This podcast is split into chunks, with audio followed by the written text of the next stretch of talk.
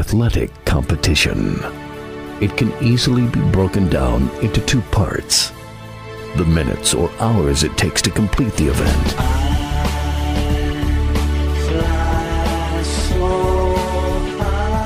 Then weeks, months, and years of joy or heartbreak.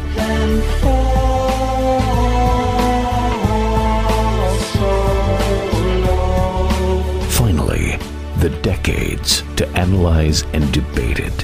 From the press box to press row, Donald Ware will break it all down for you with an in depth look at historically black college athletics, as well as the biggest news stories and newsmakers of the day. It's time to talk the talk with those who walk the walk. From the press box to press row, here's your host, Donald Ware. in my mind.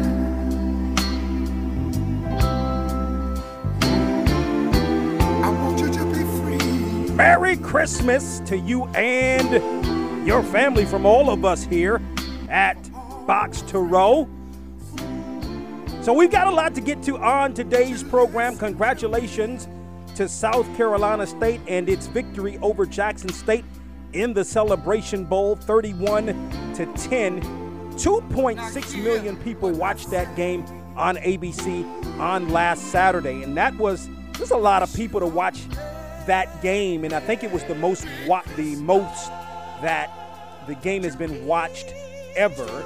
You had almost 50,000 in attendance, right? And that was the maximum that was allowed. It was just a it, it, it was it was just great. It was great to see it. Watched it on TV. It was the first Celebration Bowl that I did not attend and uh, it was it was a it was a dominating performance by South Carolina State. We're going to get into that on today's program. We're going to get into the final box to row coaches and media polls today. Been hearing a lot of talk. uh, Been reading a lot on on uh, on specifically Twitter with respect to the claiming of the HBCU national champion and all of those things and how could you know you have a lot of people that think South Carolina State should have been number one i- in the polls. You think a lot of, and, and I'm talking specifically with the coaches. You think have a lot of people that still think that Jackson State should have been number one. I mean, I can see both sides of, of that really. Although, and then some that say maybe Florida A&M should have been uh, number one. My thing, and then if you look at the media poll, Bowie State should have been number one. Which, by the way, in the media poll, in the final HBCU media poll, Bowie State uh, was number one, followed uh, by South Carolina State. And you have all of these different scenarios. This is what I would say uh, with respect to the coaches poll, because the coaches poll only ranks FCS HBCUs. We can talk about Jackson State beating FAM, and then South Carolina State beating Jackson State, and then FAMU beating Jackson State. So you could make an argument for FAM, and plus FAMU made the playoffs. You can make an argument for FAM from that perspective. Can make an argument for Jackson State because it ultimately beat FAM, who beat South Carolina State. Forget about all of that.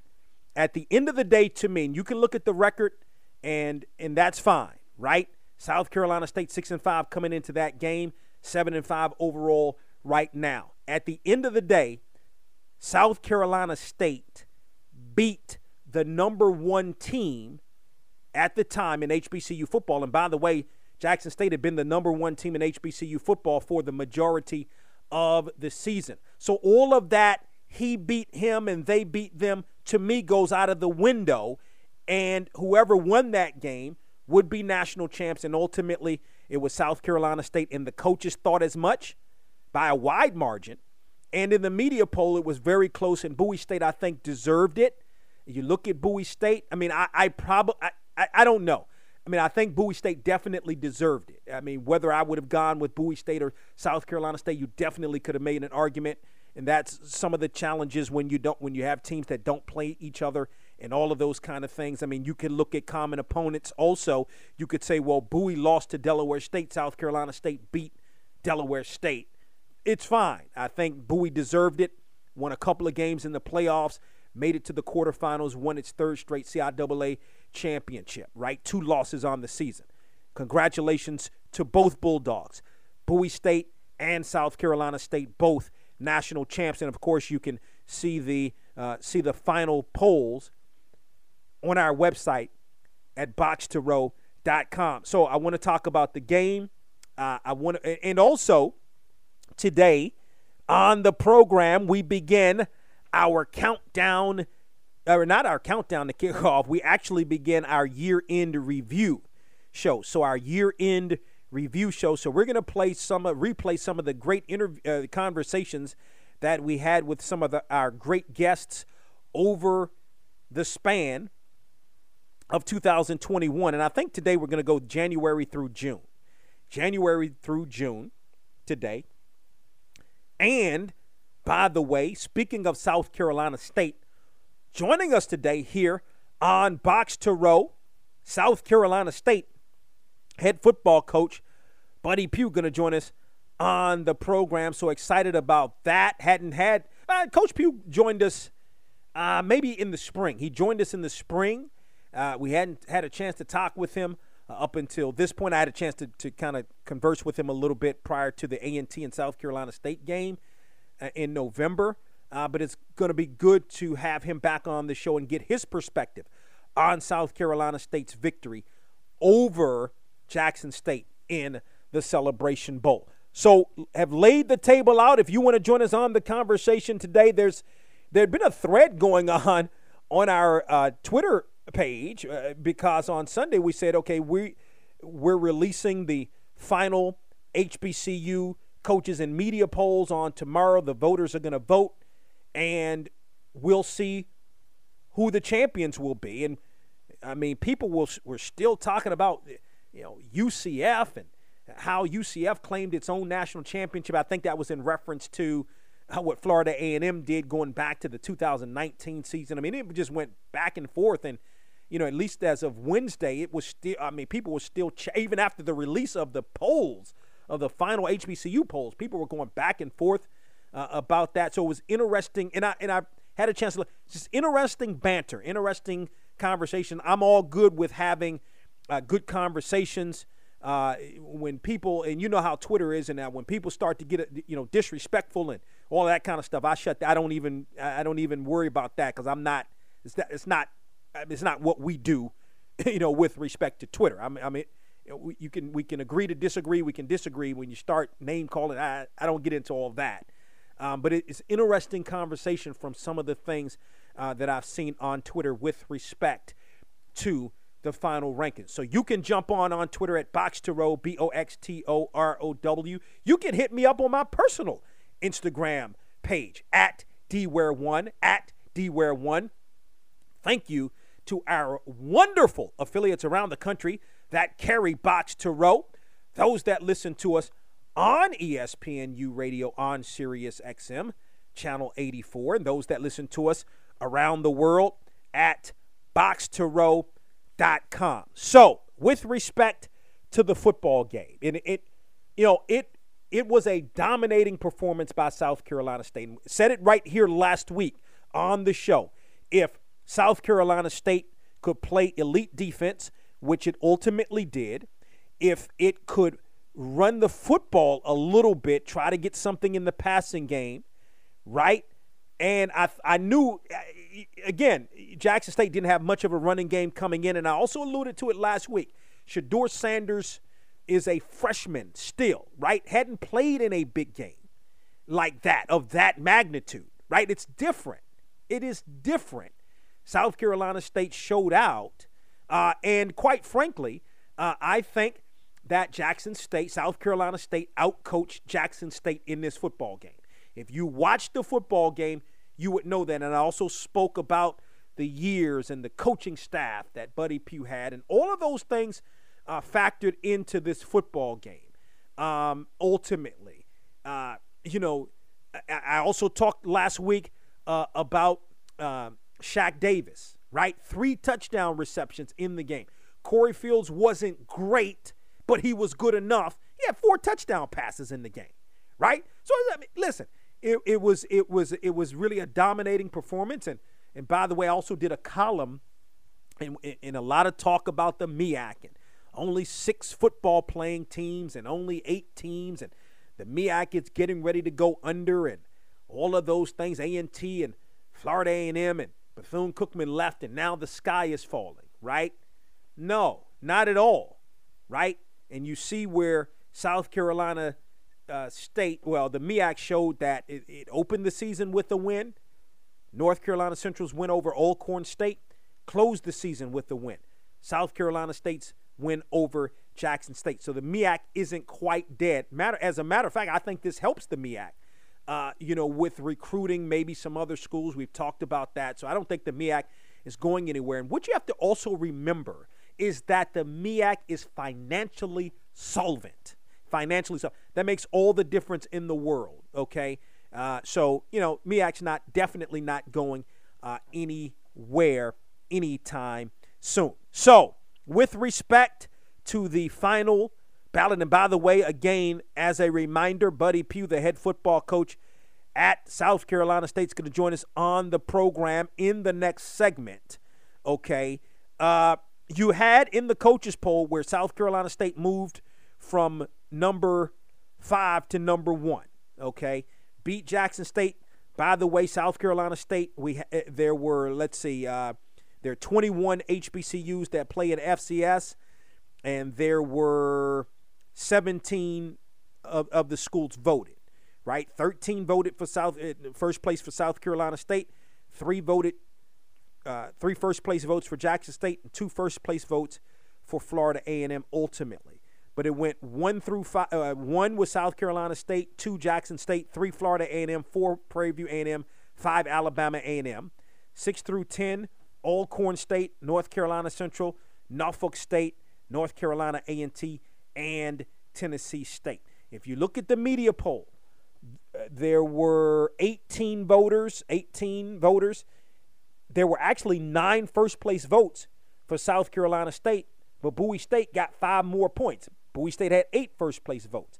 So it went Bowie State number one, South Carolina State number two, Jackson State got one first place vote, number three, Florida A&M number four, Al- Albany State number five, six through ten, Prairie View A&M, Alabama A&M, Savannah State, Alcorn State, and Fayetteville State. I think when you have a final vote, you generally vote. Uh, the champion is different, and in this case, it was a different scenario. I think you vote who the top ten teams were throughout the course of the season. I think this was a little bit different because of the magnitude of the Celebration Bowl and what Jackson and what South Carolina State was actually able to do. So you can check all of this out on our website at boxtorow.com. Again, Merry Christmas to you and yours. Up next, South Carolina State head football coach Buddy Pough will join us. You're listening to From the Press Box to Press Row. From the Press Box to Press Row. Box to Box to Box to Row. Box to Row. The old Renaissance is the new Renaissance, standing on tradition while embracing the spirit of distinction. This is the Harlem Brewing Company. Uniquely crafted beer brewed to deliver a taste, a sound, and a feeling that can only be described in one way Harlem style. So come and take a trip on the A train with our Harlem Sugar Hill Golden Ale and our Harlem Renaissance Wit Beer, the neighborhood original. Sponsored by Harlem Beer Distributing North Carolina, served in total wine all over North Carolina, Fresh Market in North Carolina and Virginia, Weaver Street Market in Raleigh, Durham, Carrboro, and Hillsborough. You can also purchase in Durham at Zweli's, Saltbox, Sam's Bottle Shop, and Bull McCabe's, and in Greensboro at Elm Street Lounge and Cooper's Ale House. Now, back to From the Press Box to Press Row with Donald Ware.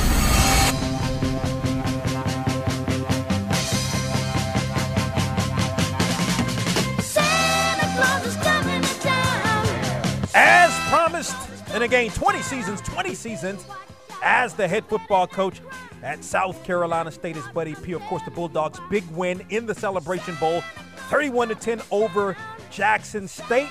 The Bulldogs once again national champions, HBCU national champions for the first time since 2009. As Buddy Pough joins us here on Box to Row. Coach Pough, congratulations. Welcome back to the program. Thanks so much, Donald. It's good to be here. Absolutely. Uh, I mean, t- just talk about it. I mean, what was take us through Saturday when that final horn sounded and you guys thoroughly beat Jackson State. Just your thoughts, first of all, on the performance. Well, uh, I thought we played really well, especially on the defensive side. Uh, we went into the game thinking that we had to keep them from getting easy scores. Uh, not in the kicking game, not on short fields from from our offensive side of the ball. Then at that point, then our defense we thought would be, you know, pretty dominant, or at least at least even Steve, even Stevens with those guys, and you know that was pretty much the case. Uh, we just kind of kept you know, just kind of moseying along, not doing much on offense, just kind of being what South Carolina State is. We're not ever really great, you know, on offense, but we sometimes we decent. But you know, we didn't have anything going much, and then all of a sudden, you know, in about the uh, I guess last three four minutes of the first half, you know, we get a turnover down by the goal line, and we get it in, and we kick it back to them, and and get them stopped, and and and get it down and get a field goal. So if we go from being down seven nothing with oh less than five minutes to go in the first half to up ten seven, you know, going into the first half, you know, we were, you know, feeling as good as you could be, you know, about ourselves. So Yeah, it, was a good deal. It was the, the stop. It, it, it, take us through the stop. You, you, the score was tied. They were driving. Not a, it wasn't just a stop. It was a turnover there uh, that really thwarted the drive, and it really could have been the key uh, to the football game. From that point, you guys just went and moved forward, and you know pretty much dominated that football game. Yeah, you you're exactly right. The the turnover um, was really the I guess the impetus for our entire offensive input output, and then from there, you know, we seemed to get the momentum in a way where, you know, it kind of caught them off guard a little bit. So we get into the half, and uh, and get back out in the second half. And uh, tell you what else too, Darla, our punter was really good in that game. Uh, he had two or three big uh, uh, field uh, uh, turnovers, uh, flippers, and uh, when you flip the field with you know with a team, you know in big games like this, I think it was just even that much more demoralizing, you know, to your opponent. So we down close to our goal line. You know, he punched the ball all the way into the other end zone. You know that kind of stuff. So you know, we end up doing that in the second half again, but in the second half we get, you know, a, a, a, a punt back down close to their goal line, and then they get the football and turn it over. And uh, the one thing that we could say about um, uh, the Sanders kid, the quarterback from from Jackson, was he was good, but he was still a freshman. And you know, there are times when, you know, those young guys that way, you know, get a little bit of a you know, happy foot kind of syndrome, you know, in when you're putting some pressure on them, and you know that kind of got them there for you know the first part of the second the second half, and then from there, you know, we were able to go ahead and kind of almost put the football game away. Yep. Buddy Pough in his 20th season as the head football coach at South Carolina State joins us here on Box to Row. Corey Fields, I mean, it's you know it's interesting because you mentioned – and I, I, remember talking with you about this before the A and T game and the pregame show, and you, you, talked about and you just said it. Hey, sometimes our offense just is just enough. But I mean, he did. I mean, four touchdowns in the game. You know, he completed 12 passes out of 31 attempts. Those four touchdowns were huge. Three of them to Shaq Davis. Speak to Corey Fields' play.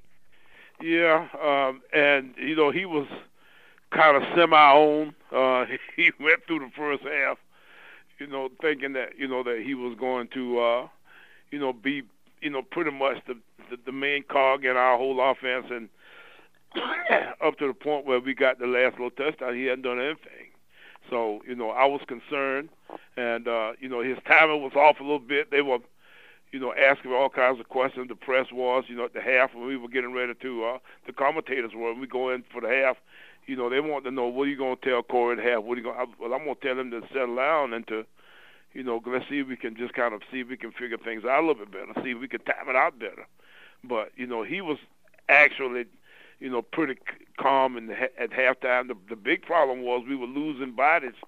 Uh, we were down to like our sixth running back, and you know, we've lost a lot of guys during the season. You know, this this between COVID and and and different kinds of of concussions and injuries and that kind of stuff, it's almost like the inevitable that we'll always lose the next guy.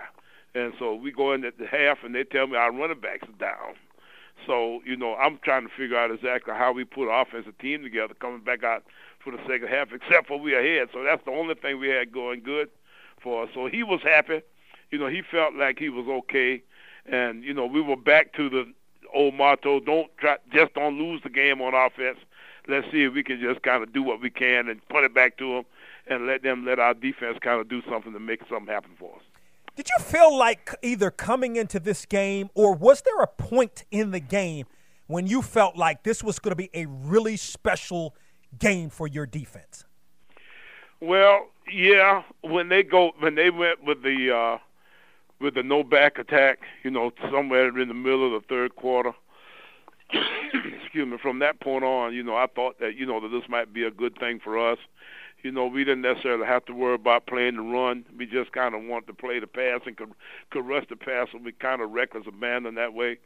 So, you know, that was kind of when we kind of felt like I kind of felt like that, you know, that things had turned, you know, in a direction that was more, you know, leaning toward us. But, you know, before that, Don, you know, these guys were so explosive, and they got a couple, you know, great skill guys, uh, those wide receiver guys, and and a running back or two, and and and and the uh, Sanders boy can throw it now. So you know there was always a concern, but at the same time I was a little less concerned with them actually being consistently able to drive the football on us, you know, in the empty personnel.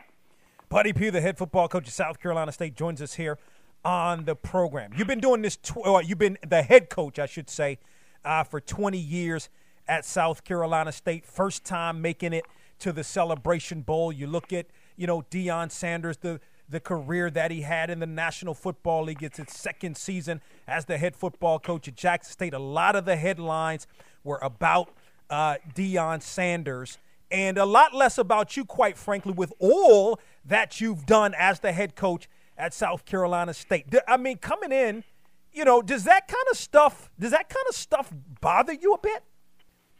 Uh, not really, and it, you know, it's one thing for the press uh, to snub you because you know it's their job to write the story, you know, and whatever is going to be, you know, the best angle for them to be able to sell the most in ad space uh, to to write the you know the story that's going to create the most excitement, you know, make people want to read more. Then you know, then you got to have that. That's just how it works. But but what I what concerned us was the fact that we didn't feel like their team, you know, was was quite as respectful you know, as we would have liked. And, you know, anytime you go into a game, you never know, you know, what even the teams that are lower level teams in our league, you know, we try to make sure that we always respectful to them because you never know when those guys are gonna muster up a good game and come out and beat you, you know. And the next thing is then you got to figure out exactly how to explain to yourself why you let your guard down that way. So you know, I think that you know it would have been fun to uh, to get to know their team better um, when you go into a game such as this, into a bowl game such as this, you know, you do get opportunities to have, you know, different occasions where you're in the same venue for, you know, banquets and that kind of stuff. And, you know, I would have liked to have known them better after we had gone through that week together. After the game, in a private moment, do you have mm-hmm. that kind of let your hair down, we beat them to death kind of moment? No, no, okay. we didn't. And we never do. You know, it's you know, I think it was obvious that we got at them pretty good, but at the same time, uh, you know, it was more or less us just being happy with the fact that we had won the football game. But as far as us going, you know, we gonna beat your butt back, or we have beat your butt, yeah, if we do that kind of stuff. No, don't. We, you know, it's a a a a fun thing to win with class. I think more than anything else, and you know, we want to try to make sure that we do everything we can to not embarrass another group of people another ki- group of kids, another football team that way, because these years roll by real fast, and the shoe will be on the other foot, you know, real soon. So you want to make sure you do a good job of being respectful in every way you can to a team. Couple of last thoughts. Tear in your eye after the game when you went over to shake uh, Coach Sanders' hand. T- tell us, just take us through the emotion uh, of winning that game and and the, the just the emotion you had afterwards. Well, you think about the things that you go through in your particular situation more than you're thinking about, you know, the actual relationship you have with these guys. You know, what you do is you go over, and you shake the hand, you know, you wish them luck, you know, you say good game, and, the, and you know, and that kind of stuff. So you kind of move on in that regard. But the real, the most part for me is thinking about all of what we've been through, all of what our teams been through all the early mornings and that kind of stuff that we've had to, you know, get ourselves up and get prepared. You know, from the whole year. We played 16 games down this year. We played uh, four in the spring and 12 in the and 12 in the fall. I mean, it's been a long year, and uh, you know these guys have sacrificed a bunch to, you know, to get to where we got to that uh, that last Saturday evening. So, you know, those are the kinds of things that are going that are running through my mind. You know, as we are going through, you know, the very last uh, stages of the uh, of the affair this past Saturday. MEAC not dead after all, huh? Not quite. Uh, we still hanging in there, and uh, as long as South Carolina State's around, you know, you can pretty much bet that we'll fight it out. But I'm gonna tell you what, our league was pretty much even. We beat almost all those teams, you know, in our league, and we were undefeated in our league by about three points per game. How about that deal? So. there was not a lot of difference between any of our teams yesterday would have been somewhat similar, I think, to what we were against Jackson yesterday. So it's only six of us now, but you know those six of us, I guarantee you, are working as hard, you know, added as anybody, and I think we'll continue to fight it out as far as you know the celebration bowl. And any other time we get a chance to mix it up with those out of conference bowl. Last thought, Coach Pough. We appreciate the time, Buddy Pough, the head football coach at South Carolina State. So Rod Broadway of A&T wins the whole thing. Uh, A&T goes undefeated in 2017. Uh, come January 18, he announces his retirement. Does Buddy Pough ride off into the sunset after this one? I don't think so. I'm gonna try to see if I can coach a while longer. Uh, Rod is a lucky man. He can do, you know, what he's done in a way where, you know, I think we all kind of, you know, a little bit jealous, but at the same time, you know, I don't know what else I'd do. I'm kind of stuck in this role right here of being a football guy. You know, every day I like coming to work and watching film. I'm sitting here right now watching tape, you know, of you know of some of the pro games from this past weekend. So I just enjoy watching this doggone game go from day to day. So I think I'm gonna try to see if I can coach for another couple of years and deal with the kids and and and uh, and and the, and have the relationships that we have as we coach football. Absolutely. Well, you heard it right here, 2022. Buddy Pough back for his 21st season as the head football coach at South Carolina State. Right now, enjoying being HBCU national champs. South Carolina State with the victory 31 to 10 over Jackson State in the Celebration Bowl. Buddy Pough joining us here on Box to Row. Once again, Coach Pough, congratulations. Merry Christmas to you and your family. Happy New Year. And we'll talk with you in 2022. Same to you guys. Buddy Pough, the head football coach at South Carolina State, joining us here on Box to Row. Up next, we begin our year end review for 2021. Merry Christmas to you and yours. This is the final edition of the Box to Row Blitz for 2021. I'm Donald Ware. I'm going to take you to Atlanta, Georgia for the Celebration Bowl between South Carolina State and Jackson State. In essence, the HBCU National Championship on the line. We're going to pick things up with Jackson State driving midway through the first quarter with no score. Shotgun snap Sanders. Sanders, quick throw out in the flat. It is caught. Touchdown Jackson Wow. State. Shedeur Sanders to Keith Corbin from seven yards out, and the Tigers took the seven to nothing lead. It would remain seven to nothing until late in the second quarter. Jackson State with possession of the football in its own end. Sanders back to pass. Sanders in trouble. Sanders going to be wrapped up and brought down. Fumble the football. It's recovered for South Carolina State at the two yard line. Patrick Goldbolt forced the fumble. The recovery made by B.J. Davis and South Carolina State was in business. The question was, could the Bulldogs capitalize? Shotgun formation now for the Bulldogs. Corey back to pass. Corey throws a slant. It's caught. Touchdown. South Carolina State. How about Shaq? Davis with the catch into the end zone. The Bulldogs tied the game at seven apiece. SCSU wasn't done before the half.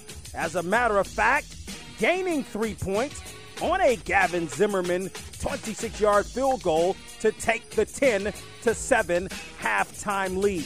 Then, in the third quarter, the Bulldogs defense continuing to play well, giving the offense an opportunity. Shotgun snap. Corey throws it up for Shaq Davis. Touchdown! South Carolina State. Shaquan Davis from 16 yards out. How and the about that? Bulldogs extend their lead. How 16 about that? for South Carolina State, 7 for Jackson State. The extra point made it 17 to 7. Continuing in the third quarter, South Carolina State's defense stayed hot and its offense was just getting warmed up. Back to pass Corey. Pressure coming, gotta let it go. Throws it out there. Caught! Touchdown! Richard, Richard Bailey, Bailey. South Carolina State from 16 yards out. For South Carolina State, it's 23 for the Bulldogs, 7 for Jackson State. And the point after touchdown coming. The extra point was good, made it 24 to 7. Late in the third quarter, the Tigers would get a 32-yard field goal by Rayborn Bailey to pull to within two possessions at 24 to 10. Now I'm going to take you into the fourth quarter with about 6:15 remaining and South Carolina State trying to finish a long drive. Play action fake. Corey going long, dialing it up long. It is caught. Touchdown! South Carolina State. Shaq Davis pulls it down in the end zone from 16 yards out. 31 to 10 was the score. Now, we're going to go to the waning seconds of the game. And the clock will wind down, and South Carolina State wins the 2021 Cricket Celebration Bowl in fine fashion. The Bulldogs win it 31 to 10 over Jackson State. That was my man, Ernest Robinson, along with Bill Hamilton on the South Carolina State Bulldog Football Radio Network. On Monday, the HBCU coaches and media polls, the final polls, were released. In the coaches poll, South Carolina State named HBCU national champions, while in the media poll, Bowie State was named HBCU national champion. 2021 has been a really good year for us here at Box to Row. We want to thank you, the listener, for listening to the Box to Row Blitz each and every week. We want to thank the radio stations for carrying the Box to Row Blitz each and every week. We've been doing the Box to Row Blitz since 2005. For one last time, from the press box to press row, the radio show airs weekly on radio stations across the country, as well as Fridays, 7 p.m. Eastern, that's 4 p.m. Pacific time, on ESPNU Radio on Sirius XM. To listen to the show or for more information, log on to boxtorow.com. We're back here on Box to Row. Merry Christmas to you and yours in the last segment, joined by South Carolina State head football coach Buddy Pough on the program. In the first segment, talked about the Bulldogs' victory over Jackson State and the HBCU national champions. If you missed any part of this show, of course, you can all, or any show for that matter, you can always log onto our website at boxtorow.com to take a listen to the archived shows. Okay, we're going to kick things off now with our year end review show.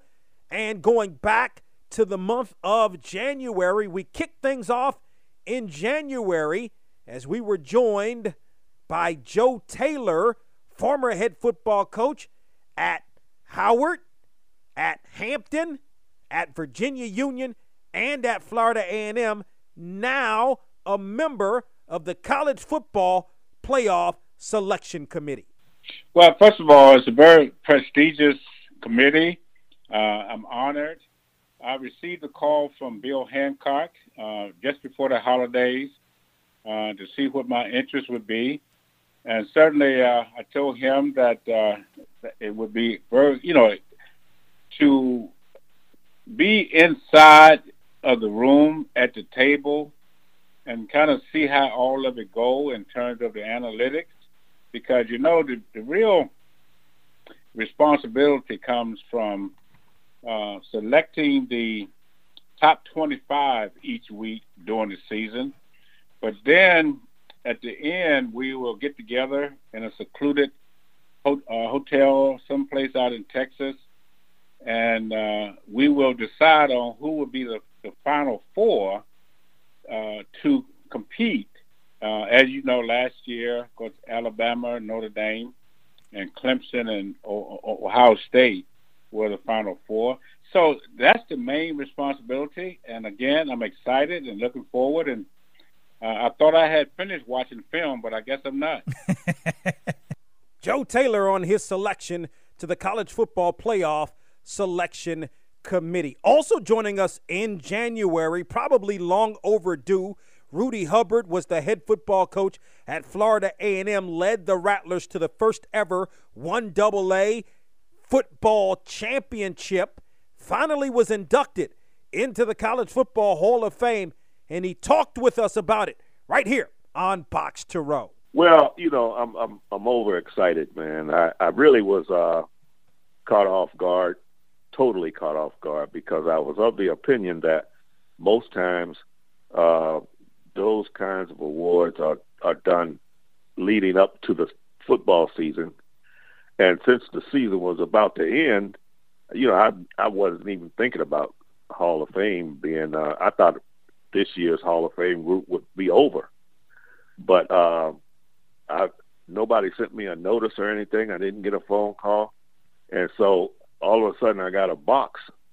I opened the box and it had the Football Hall of Fame had a letter in there that I had been uh, selected for this year's class. And man, I tell you, I couldn't believe. It. I thought it was a mistake, and so I couldn't wait to call the number that they had in there. and then they explained to me that uh, talked about it, looked at it, called several other people about it, and they decided it was time for me to go in. So they really didn't have to go through a whole big process that they normally would go through. So I was overly excited, man. I'm really, I hadn't come down yet. Rudy Hubbard. Now we're going to move to the month of February, and we were joined by former North Carolina Central star Ryan Smith, who was part of the Tampa Bay Buccaneers Super Bowl championship team. And Ryan Smith after the Super Bowl. Joined us on Box to Row. My feeling, um, like I said, it's it's it's it's amazing. It's a feeling that I never ever experienced or had before. Um, me telling you how I feel won't even it won't even justify the, the real feel, like the feel that I had, that I still have. Um, I'm living it up right now, man. And it's just a blessing. Um, I definitely got that interception to definitely fill the game it was over after that, man. I just ran on the field and I just started rolling around. It was, it's been a long season. It's been a tough year, and to finish like that, man, it's, it's definitely a blessing. So you got to tell me about the boat parade, man. Like, what what was that like? Man, when I say that was the best experience of my life, I'm still like smiling about yesterday. Like it's it was so crazy, and it was the last minute because I think at first the parade was supposed to be on Friday or Saturday, but um, DA said, you know, nobody gonna be here, so we gotta do Wednesday or we can't do it. So we we we found out about the parade Tuesday, Tuesday midday, and so for them to put all that together in such short notice, and the time that we had on the boat, like people, everybody was just having time of their lives, like didn't have didn't have a care in the world what happened. It just we're gonna live in this moment. And that was the best time ever. Like I never had that much fun in my life. Ever. Ever. It was so fun. Ryan Smith talking about the Tampa Bay Buccaneers winning that Super Bowl and how much fun it was. Of course, Smith now with the Los Angeles Chargers. Continuing in the month of February, had a chance to catch up with Florida State head men's basketball coach Leonard Hamilton joined us on Box to Row, talked about his relationship with the late John Thompson. Well, John Thompson specifically, I knew John Chaney very well. We talked occasionally, but I had an unbelievably close relationship with John Thompson, and he probably had as much to do with my career as any anybody at all, leading, guiding me. And then once I got to be a head coach. I leaned on him for his advice whenever I had issues that I felt I needed some matured advice, I would always call him. I had him on speed dial, and he he was always uh, instrumental in leading and guiding me and giving me the, the benefit of the wisdom that he had gained through his years of experience. And so there's nobody in coaching that benefited more from the the, the mentorship uh, that John Thompson gave than, than Leonard Hamilton. I'm so appreciative, and anytime I can ever do anything to honor him, uh, I'm on it. You know, for you, we're here in the state of North Carolina. You're from Gastonia. For those that don't know, Leonard Hamilton is from Gastonia. So, with in, I don't think a lot of people know. I mean, when Gastonia had a community college, started a basketball program, you were one of the first athletes, first black assistant at Kentucky, first black athlete, I believe it was athlete, not just basketball player at UT Martin. Can you speak to and, and where we are in terms of Division One basketball, where, where it's getting it's a lot better than where it was in terms of black coaches, but some of the uh, you've obviously been mentored by some, but can you speak to how you've also passed along? Uh, now you're a mentor to some of the uh, black coaches that are coming along in Division One men's basketball. Well, I've been very fortunate in my career to have had some very unique and special opportunities and, and you know, I've had so many people along the way help me, and so I'll I'll try to be available to not only the, the, the black coaches but whoever else I can help. I have a lot of guys that have, have, have come under my tree. Bill Self being one of them. Uh, he was I, I he was I, I gave him his first assistant job when I was at, at, at, at Oklahoma State. But uh, in this day and time, you know, and I've been this this is kind of a small world. You know, you have people help you, and you try to help other people. That's been my motto. And someone said that, you know, a true test of a man's importance is how much does he help someone else who is less fortunate. And that's always been my motto. Leonard Hamilton. Moving to the month of March, Johnny Jones, the head men's basketball coach at Texas Southern, joined us on the program. Texas Southern winning another SWAC tournament championship and we had a chance to talk with Coach Jones. I certainly appreciate it. Uh, exciting time for us in the program, and uh, I think we're trying to do everything we can to represent our great university, our community, and the city in which we live, uh, and at the same time, our great conference that we are certainly affiliated with. No question about it. Of course, Texas Southern in the heart of the big city of Houston. So, uh, your thoughts? The victory, sixty to fifty-two over Mount St. Mary's. As I mentioned, tennis, uh, Texas Southern does it again, winning another game in the NCAA tournament. Yes, I, I thought it was uh, big for us. You know, one uh, winning the uh, conference championship, having an opportunity to cut those nets down, and know that we punched our ticket to get to the NCAA tournament.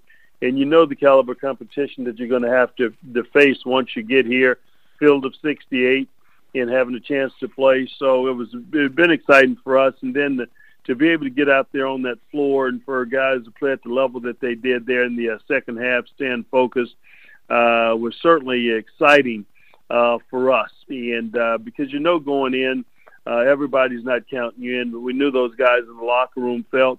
Uh, that if they played at a certain level, that there was an opportunity for them to possibly have some success and to see that their hard work really paid off uh, is really, really exciting. And that's what you look forward to, uh, just the smile and the uh, jubilation uh, that goes along with that, especially with our, our players. Texas Southern head men's basketball coach Johnny Jones. Wrapping up the month of March, we had a gymnast, UCLA gymnast. Margzetta Frazier joined us here on Box to Row talked with us about an admirer, a famous admirer that she had after a spectacular floor routine. I can't think of how many times people have really met their legitimate heroes and icons in life. The fact that I met her and she spoke to me in a way that was so endearing and personal and saying that not only do I inspire her, but I brought her to tears. That really, it only felt like a storybook to me. That's something that people write down in their journal before they go to bed as like a dream that they're manifesting to happen. Like, that's not things that's a fairy tale. It's magical what happened and I just feel like that was really the universe, God telling me I'm on the right path and to just continue to be myself and to make people smile, not work too hard at it, but just bring joy by doing me. And the fact that Janet, Miss Jackson, I hate calling adults by their first name. So Miss, Miss Jackson reached out to me personally. I cannot express how much gratitude that I feel. It's impossible for me to put it into words. UCLA gymnast Margzetta Frazier. It's our 2021 year end review show here on Box to Row. I'm your host, Donald Ware. In the next segment, we're going to replay some of the great conversations we had from the months of April, May, and June.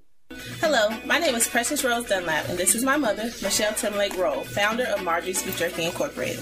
We would at this time like to thank our new customers as well as our repeating customers for your business. For every 1 million orders that we receive, our company is giving $2 million away to the bottom amongst 400 of our paid customers. You see, That's the way we roll. So come place an order at www.marjoriesbeefjerky.com. That's www.marjoriesbeefjerky.com. Marjorie's beef jerky is the best tasting beef jerky on this planet. Marjorie's beef jerky. Dot com. Yeah, that's right. Cause that's the way we roll.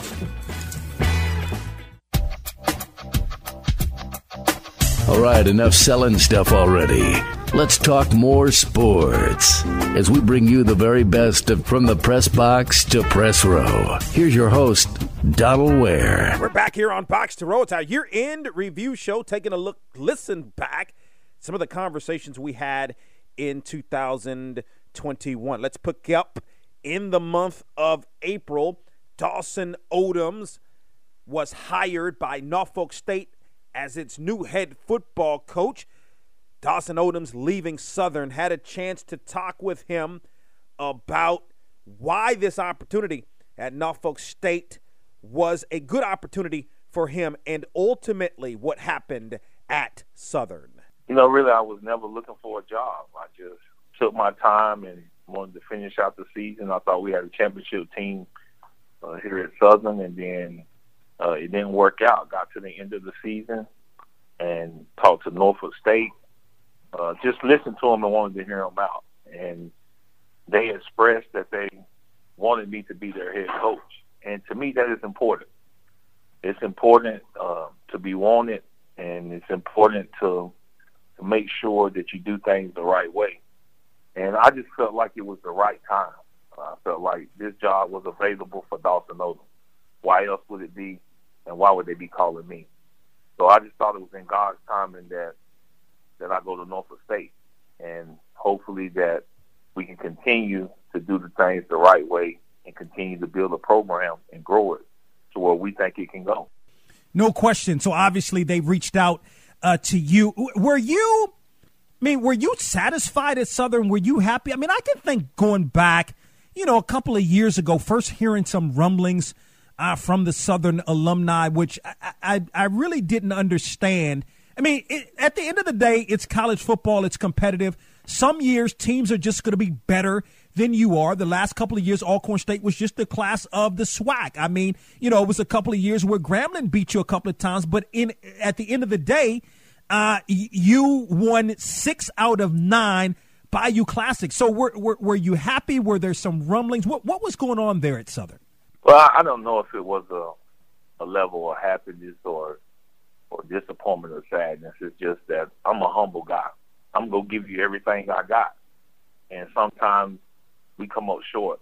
But I think as a as a person and the man that I am, I realize that if I can't take somewhere where they want to go, I'm a, I'm smart enough and in my belief to be able to remove myself so that it can continue to grow. I just think that it was a great opportunity that was presented to me at Norfolk State, and I couldn't pass up on it. Uh, I don't think it had anything to do with with, with winning or those things at Southern University. Sometimes uh, it just doesn't work. But I'm happy that that I had this chance while I was winning, and and didn't have to go through losing to discover that it was time to go. So I'm really happy with my decision. I'm excited about the next opportunity because I really think Norfolk State is committed to becoming a champion. And when you got when you working at a place that's committed, you got a chance to really be successful. And that's what I'm excited about. And I can't wait till the journey begins. And not a bad journey for Dawson Odums and Norfolk State finished with a winning season and had an opportunity to be MEAC champions in 2021. Continuing in the month of April, we had a history maker on the program. Bianca Belair at that time challenging Sasha Banks for the WWE Women's Championship. And of course, the significance of that, the first time in WWE history that two black women would battle for the championship and had a chance to catch up with Bianca Belair to talk with her about what that moment meant and also about her career. It's it's an amazing feeling. Uh, the best word I could say is I just feel blessed, like super blessed. Uh, not even just lucky. I just feel blessed uh, to to know that I'm going into WrestleMania to face Sasha Banks, who is the boss, the blueprint, the standard. She is all of those things, and I'm able to, you know, being in WWE. Your dream is to make it to WrestleMania, to be in WrestleMania, and the fact that I'm going there, I'm going to be on the grandest stage of them all with Sasha Banks. It's amazing, and knowing that you know, WrestleMania is already just it's the biggest event of the year. You know, how do you how can you possibly make WrestleMania even bigger? It's just like, well, creating history at WrestleMania. And that's what Sasha Banks and I are going to do. We're going there uh, to WrestleMania. We're going to create history. We're going to be the first two black females to have a title match at WrestleMania, which is amazing. And I always say representation is not a re- it's not a request, it's a requirement. And we aren't we you know we're going there to try to become i'm going there to, to try to become smackdown miss champion. But it's it's more than just creating a moment and becoming a champion. Just by us standing in the ring we are representation for women rep- rep- representation for black women.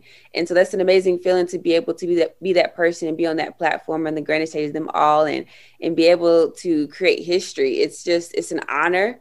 Um and I just can't wait to be in that moment and, and, finally be in front of fans. We're getting fans back for the very first time in over a year. We'll have 25,000 fans each night. Um, just being able to be on that platform with Sasha Banks, it's it's it's going to be a magical night, and to be able to create history and be representation, it just brings so much more purpose to WrestleMania. No question. You know, a couple of years ago, I had Alexa Bliss on the show. I asked her, "Well, how does one go from being a cheerleader in college to WWE and at the top of the game. So I'm going to ask you the same question. How does one go from being a track star to WWE? I ran track in college. I did CrossFit. I did gymnastics, tumbling, soccer, almost every sport in the book. And I'm not any of those things right now. But those things led me to where I am now, you know, track and CrossFit. And Mark Henry discovered me doing uh, CrossFit. All of those things led to where I am now. So it's all about moving forward. Um, and I always say, whenever uh, what what's going to be for you is uh, is going to be for you. No one can take that away, but you have to make sure that you put yourself in a position where when that opportunity presents itself, that you're prepared for it. So you, I always say you never know who's watching you. So you always got to show up and show out, even when you don't think anyone's watching you. Because I was doing CrossFit and I had no idea Mark Henry was going to see a video of me but I, I, I, was showing up and I was showing out. I was moving forward. I was trying new things for me, I didn't know that wrestling was my dream. And so I had to just keep moving forward and opening myself up, making sure I was available for, for any opportunity that came my way. And that's what happened for me. And Mark, when Mark Henry contacted me and asked me, had I ever thought of being a WWE wrestler? You know, I, I was like, this is either too good to be true or this is the perfect fit for me. But he also was was very adamant on I can get you a tryout, but I cannot get them to hire you I can't get them to like you. You have to do that. You have to do that for yourself. So for me, it was just, you know, this is the opportunity and I have to move forward and I have to I have to go in and give 100%. For some people, you know, they, they knew that wrestling was their dream. And so they, they, they just stuck with it and they kept going for, they kept going after it no matter what for me, it was just something where I say you just keep moving forward. Just always keep moving forward. You never, whatever direction you go, you want to go forward because you're eventually going to get to your destination, and whatever is going to be for you is going to be for you, and it will find you. But you have to be ready for that opportunity. The EST of WWE was also All American track star at the University of Tennessee. Continuing in the month of April, had a chance to catch up with then interim Atlanta Hawks head coach Nate McMillan here on Box to Row. Yeah, I mean, I, I think, I mean, no question you have respect, for, as you mentioned, for the Indiana organization, gave you an opportunity to coach once again after five years. But, I mean, with that said, were you surprised to be let go after receiving the extension? You had one more year on the contract. It was COVID, plus your best player uh, went down. I mean, you've been in the business a long time still. I mean, it, it was a lot of factors uh, that went into that, and, and you still were uh, were let go. Yeah, of, of course, I was uh, surprised uh, by that uh, decision, but you know, things like that happen in the NBA. Uh, you know, as you mentioned, I had just signed an extension a month prior to that. Uh, we go into the playoffs and uh, we get swept uh, in in in um, uh, the playoffs by Miami, a team that eventually went on to reach the finals. Uh, they was playing great basketball, and injuries are part of it. It's a part of the game. You know, you have to uh, have that next man up mentality. Uh, we just didn't have enough to uh, compete uh, or win a game against Miami, and uh, you know, Indiana's organization decided that look, they wanted to go in a different direction, and uh, that happens uh, in this league, and uh, you have to move on from that. Nate McMillan had the interim tag removed. Now, the head coach of the Atlanta Hawks and led the Hawks to the Eastern Conference Finals. Lastly, in the month of May, had a chance to catch up with Raymond Chester, the great Raymond Chester, and talked with him. Asked him a direct question Why isn't Raymond Chester in the Pro Football Hall of Fame? I I don't know. I don't know, Donald. Uh, I think the thing, one of the things is that really um, I'm most I'm proud of is that um, if you look at those numbers and whatever, Donald, I average I average 14 yards a catch, and I think in my career, I think I missed uh, maybe three games, and certainly started, you know, 90% of that career I was a starter. So uh, that's what I'm most proud of. But and as well as the people I played against, I just think the way they they compare it, they compare it is certainly skewed. It, you know, it's it's uh, certainly it's the, the the people who played in those eras should have a lot more to say about it with respect to who they regarded as the top players and whatever. I think it should have a whole lot to do with how the the person was re, was regarded by their teammates and, and their competitors, their character, the character of the guy, what the guy did after football and whatever. We're talking the Hall of Fame now. We're talking the thing that you know you hold this shiny object up and say, "Behold, you know this is one of our finest representatives of our league, you know, of of our sport, you know, of of his his, his college and of the game." Uh, a lot of things should go into that. I think there certainly are a lot of guys that are that are being overlooked. The great Raymond Chester. Listen, that's all the time that we have for today, but don't fret on next week's Box to Row. We're going to take a listen back to the great conversations from June through December right here on Box to Row. Listen, continue to have a wonderful Christmas. Merry Christmas. Have a safe holiday. And I'm going to talk with you next week right here on Box to Row. You missed any of our conversations over the years, any of our shows, log on to our website, boxtorow.com. And always remember to support those that support Yo, Box to Row is produced by DW Communications. when